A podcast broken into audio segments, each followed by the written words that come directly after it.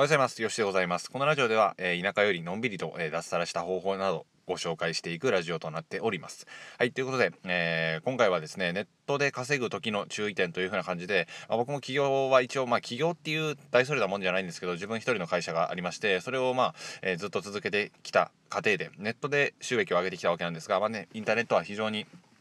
何と言いますか、好都合なものと言いますか、えー、これがなかったらぶっちゃけここまで人生変わんなかったなっていうようなことを、えー、ひしひしと感じておりますので、そのあたりのポイントについてご紹介できればなと思います。ネットで稼ぐ時の注意点。というところですね。これはぶっちゃけ6つあるんですが、それをご紹介していきます。で、独立10年で気をつけたこと、え、個人でやるには、えー、牡蠣を守ると長く生き残れるはずですというふうなツイートをしました。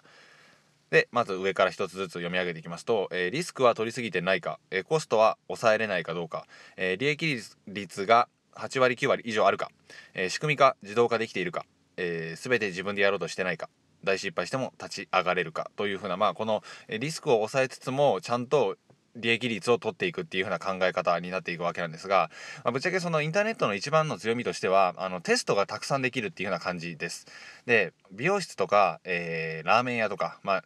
パーソナルジムのトレーナーとかね自分で起業しようと思った時すごいねお金かかるんですよ。当たり前ですけど。500万とかね1000万とか普通にかかってくるのでこれだとテストっていう風なのはめちゃめちゃしづらいっていうのが分かると思います。要はもう排水の陣で、えー、やっていかないといけないパターンが多いっていうような感じですね。インターネットと比べると。もちろんその中であのリスクを取りながらリスクを抑えながらやっていくわけなんですがインターネットと比べるとまあ、言ってしまうと同じ土俵にすら立てないっていうようなぐらいリスクがあるというふうな感じです。なので、全てテストしていくためにも、インターネットでまずは、えー、例えばどれぐらいお客さんが集まるのかとか、どれぐらいの人が見てくれているのかとか、えー、リピーターの獲得はどうすればいいのかとかっていうようなことを考えていけるので、インターネットでね、バコバコテストしていった方がいいんじゃないのっていうようなのがあります。えこれが1つ目のリスクは取りすぎてないかですね。で、コストは抑えれないかどうか。え、まあ、リスクとコストちょっと似てるところがあるんですけど、シンプルにね、数百万円のコスト使えますか、うん。えー、売上100万円月賞100万円なんて言ったりするんですけどこれはね、あのー、まあ、表向きの数値といいますか利益率っていうのはまた別の話なので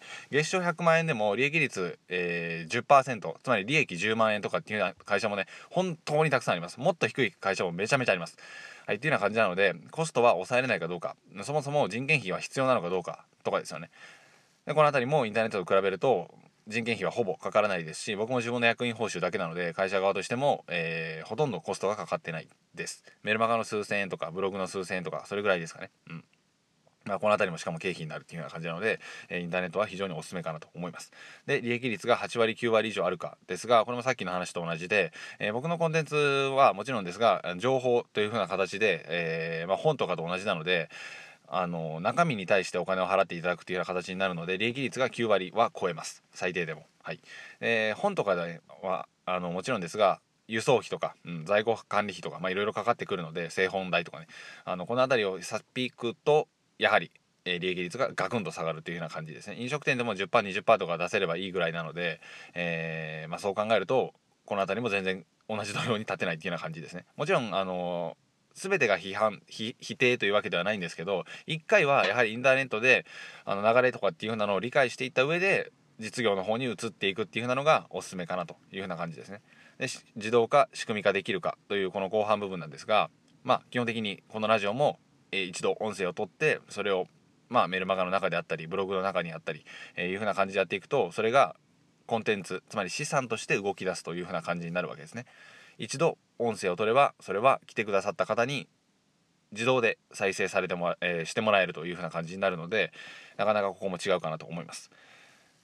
で、えー、5つ目の全て自分でやろうとしてないかというような感じなんですがこれもあの仕組み化自動化の話と全く同じで全部ね自分でやろうとしてはいけないんですよ例えば会社を作るのであれば従業員さんにやってもらう必要があるし自分でやらない自分は思考の部分考える部分事業を生み出す部分をやっていくべきでその実践に移ってもらうのは実際はツールであったり、えー、外注さんであったりあとは従業員さんであったりっていうような感じでやっていかないといけないわけですね。全部自分でやってしまうと当たり前ですが時間が足りなくなってくるのでこの辺りはインターネットでガンガン仕組み化していくっていうのが非常に大切かなと思います。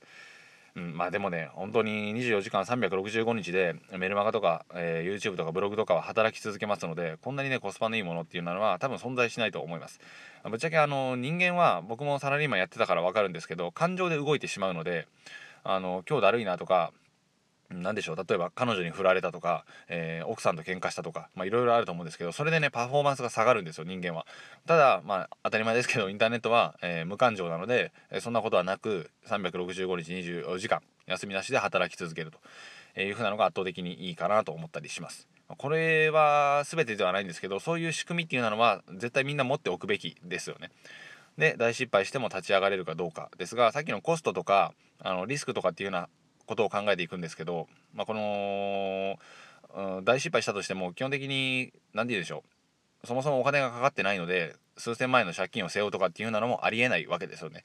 それぐらいインターネットは、えー、低コストで始められるし、えー、青天井リターンが得られるかなと思います。まあ、逆にデメリット、あのー、いいとこばっかりで、ね、デメリット言ってないのでデメリットを上げていきますと、え、無料でできてしまったりほとんどお金がかからずに始めれるので、あのー、当事者意識とか本気度が低いっていうなのがあります。要はね100万円ぐらい未銭を切って始めればみんなね本気でやろうとするんですけどそれがないのでみんな中途半端にやってしまって、えー、結果出ない人が大量に溢れ返ってるというふうな感じになるのでここはあのー、一つデメリットかなと思います。はい、というような感じで今回は、え、ネットで稼ぐ時の注意点リスクコスト、え、利益率はあるか自動化仕組み化できてるか全て自分でやろうとしてないか、え、大失敗しても立ち上がれるかというふうな6つをご紹介させていただきました。でまあ是非合わせてご覧いただきたいのが下のブログにも公開しているんですがインターネット上に資産やコンテンツを作っていこうというふうな話でございます、え、何を作っていくのかとか自分はそんな情報発信する知識とか経験がありませんっていうふうな感じでね言われるのでその辺りも、え解説しております、え僕の結論としてはそんなことはないというふうな感じですね。で一回出してみて初めてそれが求められているものなのかそして、えー、どこの層に向かって発信すべき内容なのかっていうのは出してみることによって分かるんですよ、